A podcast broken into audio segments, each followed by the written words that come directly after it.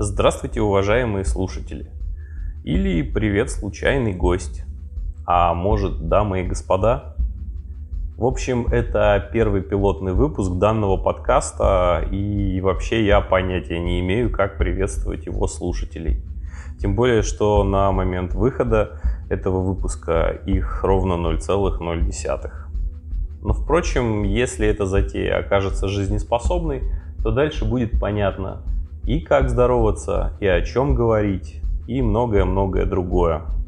Говорят, что для того, чтобы не растерять возможную аудиторию, необходимо с первых же секунд обозначить, о чем будет идти речь дальше. Что ж, докладываю. Это первый выпуск подкаста, посвященного машинному обучению от неспециалиста для неспециалистов. Казалось бы, почему так? Ведь вот если ты действительно хорошо разбираешься в своем деле, тогда и можешь что-то рассказывать, чему-то учить, а использовать менторский тон, многозначительные паузы. Короче, вот это вот все, что может себе позволить специалист, хорошо разбирающийся в вопросе. А я вот совершенно не он.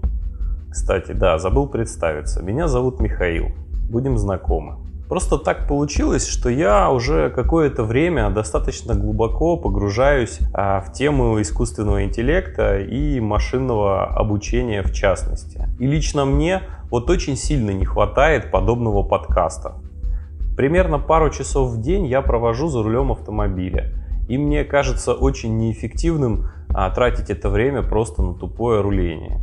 И не так давно я открыл для себя такое интересное направление, как подкасты – через которые а, ну, можно получить ощущение, что ты не просто тупо проводишь время за смотрением в окно и верчением руля, но и вроде как будто узнаешь что-то новое, чему-то учишься. И создается ощущение, что время проводишь с большей пользой, а, нежели просто когда едешь и слушаешь музыку.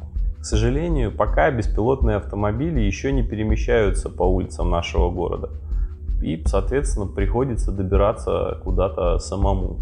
Денег на личного водителя я пока не заработал, соответственно, приходится какую-то часть времени работать дополнительно водителем для того, чтобы перевозить самого себя. Так вот, а, говорят, что для того, чтобы стать специалистом в какой-то области, а, необходимо примерно 10 тысяч часов посвящать изучению и практике в этой области. А если учесть, что у меня за рулем получается примерно 2 часа в день, в год это около 730 часов. Это чуть больше 30 суток полных. А если взять в процентном соотношении от 10 тысяч часов, это 7,3%. То есть э, за год в любой теме, которую можно воспринимать на слух, можно, стать, можно приблизиться к совершенству на 7,3%. А, цифра такая достаточно немаленькая. А если учесть, что для того, чтобы просто стать а, крутым экспертом, а, достаточно меньше 10 тысяч часов, цифры получаются еще интереснее. Короче, мне просто не хотелось тратить время за тупым рулением, и я не нашел подкастов по подобной тематике. Были подкасты, посвященные там, фронт-энду, бэк-энду, разработке игр, а, гаджетам. А вот про искусственный интеллект или машинное обучение я ничего не нашел. Кстати, если я плохо искал, дайте знать, пожалуйста, я обязательно начну слушать. Ну и да, тут надо понимать, что я имею в виду именно подкасты на русском языке. Несмотря на то, что я достаточно свободно читаю техническую литературу на английском, на слух английский воспринимается, ну, еще пока достаточно тяжело. Особенно если тема а, для меня новая, в которой достаточно много новой непонятной терминологии, плюс еще нужно все-таки следить за дорогой. В общем, эффективно слушать подкасты на английском языке у меня пока не получается. Ну а на русском, как я уже сказал, таких я не нашел. А вот на английском, да, есть. Я нашел около пяти более-менее топовых подкастов, которые как раз и посвящены темам машинного обучения, искусственного интеллекта в целом. Думаю, когда-нибудь настанет время, что я их начну воспринимать нормально, практически так же, как и русские. Я для этого прикладываю определенные усилия. Но пока, пока, пока, к сожалению, не так. Небольшая ремарка. Когда я только начинал готовить этот подкаст, я действительно не встречал ничего достаточно близкого по теме. Но в дальнейшем поиск привел меня к подкасту Трепси Бранта, который частично удовлетворил мои запросы на получение информации о машинном обучении в ненапряжной форме в процессе перемещения по городу за рулем автомобиля. Андрей Сибрант, если кто не знает, это директор по маркетингу сервисов Яндекса, а на заре своей карьеры ученый-физик. Сейчас он ведет свой подкаст, где делится своими мыслями по теме будущего маркетинга, искусственного интеллекта, общества и так далее. Короче, однозначно рекомендую к прослушиванию. Ну и еще есть подкаст «Искусственный интеллект на постнауке». Но он выходит крайне нерегулярно и последний раз выходил уже довольно давно. А еще что-то там с самими выпусками. Проигрывается лишь малая их часть. Надо, кстати, будет разобраться. Может это у меня какой глюк. В целом тоже слушать было интересно. Да, отвлекся. Два фактора. Потеря времени и отсутствие готового решения стали причинами, почему я решил попробовать запилить свой подкаст.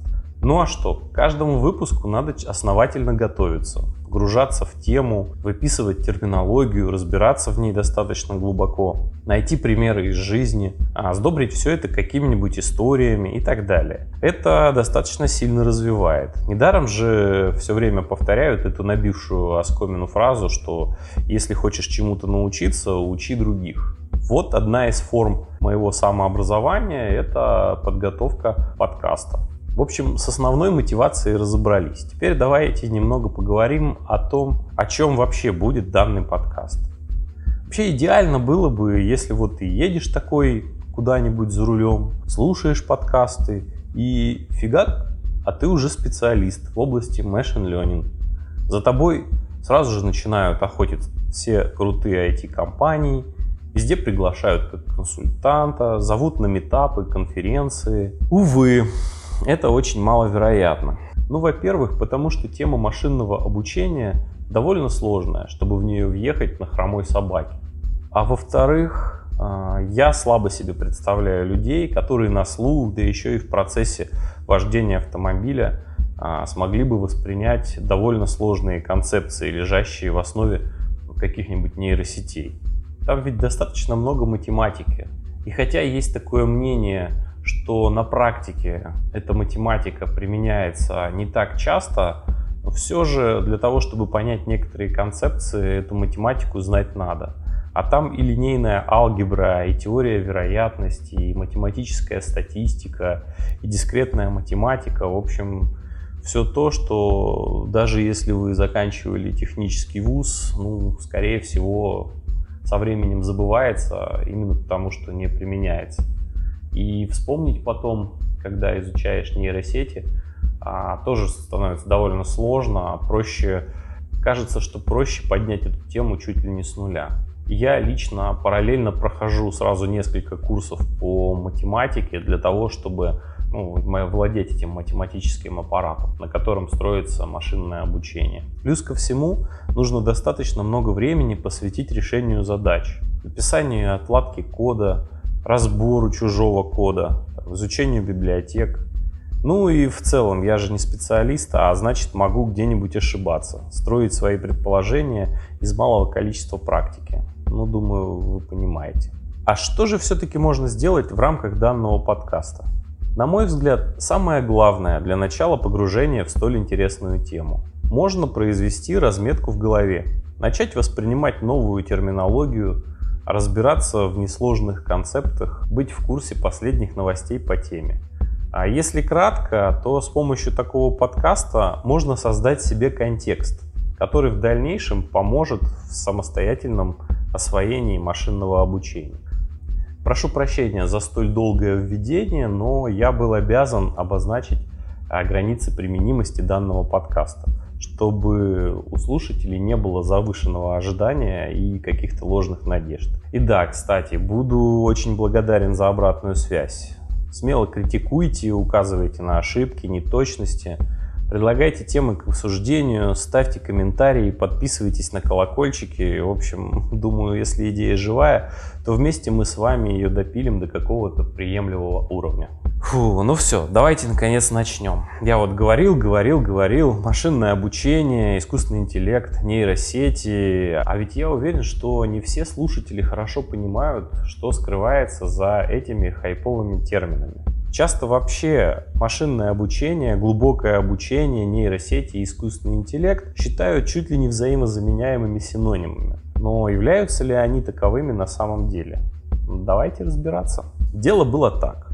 Десятые годы прошлого века группа энтузиастов из мира информатики задалась вопросом, а можно ли заставить компьютеры думать? Они основали область знаний, которую теперь называют искусственным интеллектом.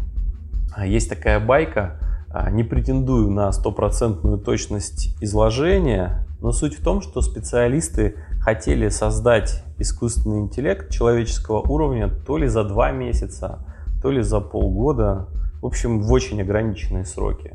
Как вы понимаете, не особо получилось. До сих пор, а, по мнению некоторых специалистов, до искусственного интеллекта человеческого уровня, как говорят, как до Китая раком. Продолжаем. Хотя у словосочетания искусственный интеллект существует несколько определений, Чаще всего под этим термином специалисты понимают а, автоматизацию интеллектуальных задач, обычно выполняемых людьми. То есть, по сути, практически любая автоматизация интеллектуальной человеческой деятельности относится к области искусственного интеллекта. Но, как показывает практика, происходит примерно следующее.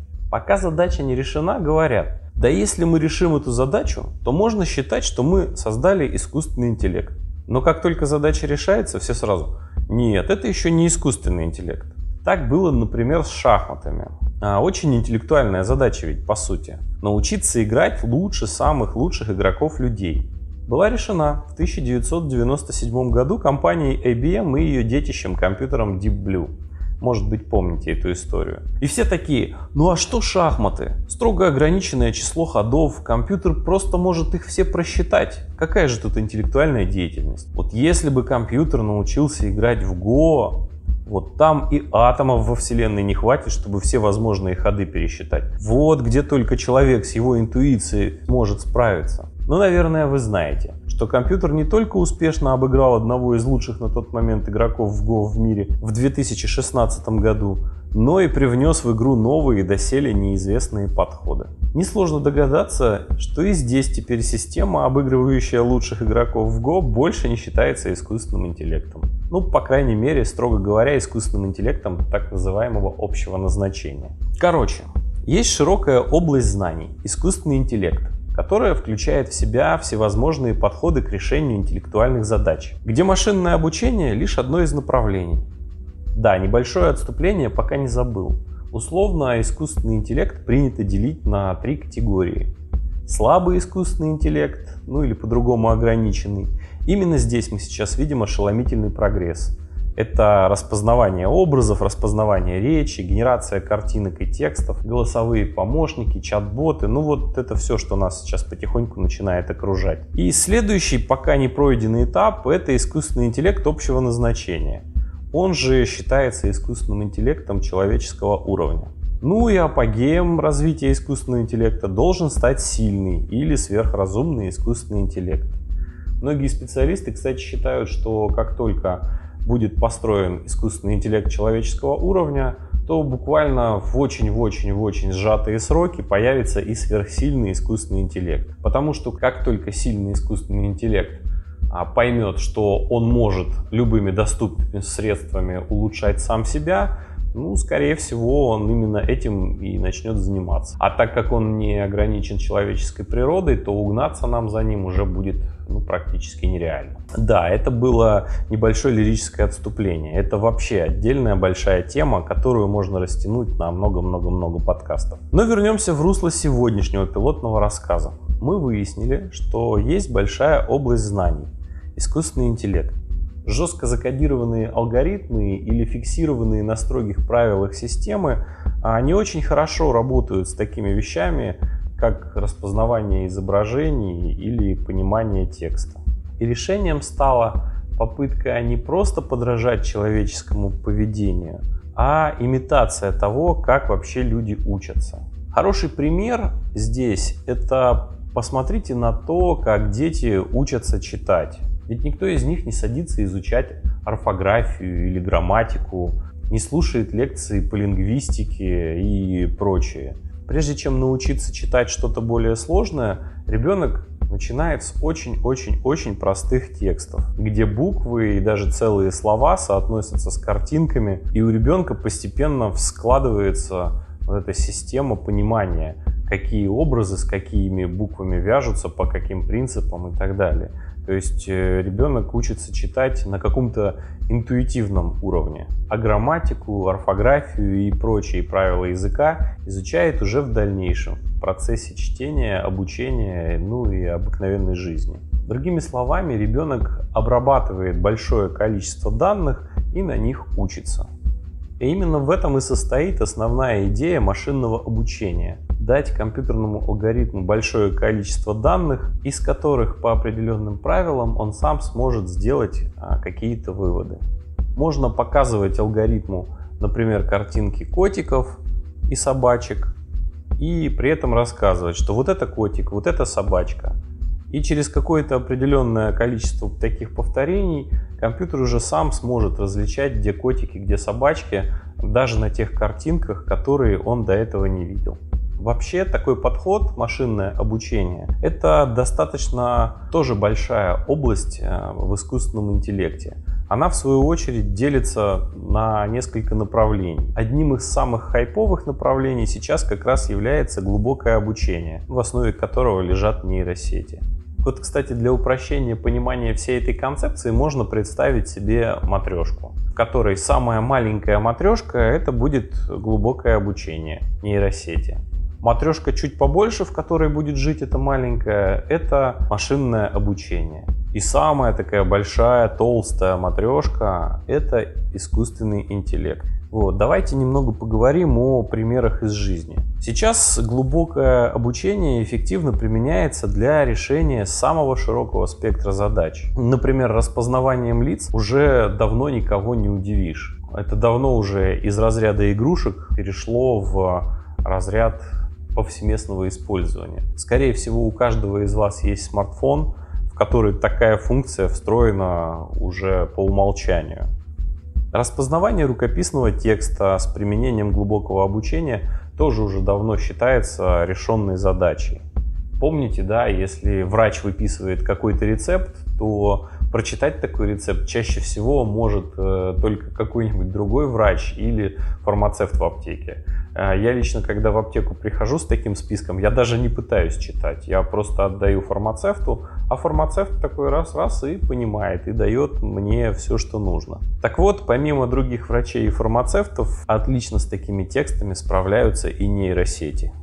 Дальше. Машинный перевод текстов на разные языки. Не так давно еще все смеялись над тем, как Google переводчик нелепо переводит некоторые фразы. Типа «рис натурал» или «melon smoked ham» – «дыня курила ветчину». Thank you so much. Благодарю вас так много. Да множество этих нелепостей гуляет по сети. И ведь мы почти не заметили, как машинный перевод ну очень приблизился к человеческому.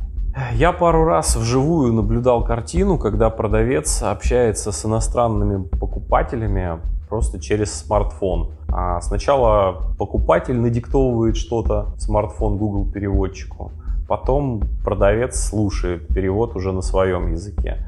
Потом продавец говорит на своем языке, и перевод идет в обратную сторону. И они прекрасно понимают друг друга. Да что говорить, я и сам достаточно сложные английские тексты прогоняю через Google переводчик и получаю достаточно сносный, понятный перевод без каких-то явных ложовых ошибок. Дальше генерация осмысленных текстов, описание того, что изображено на картинках, постановка диагноза по фотографии.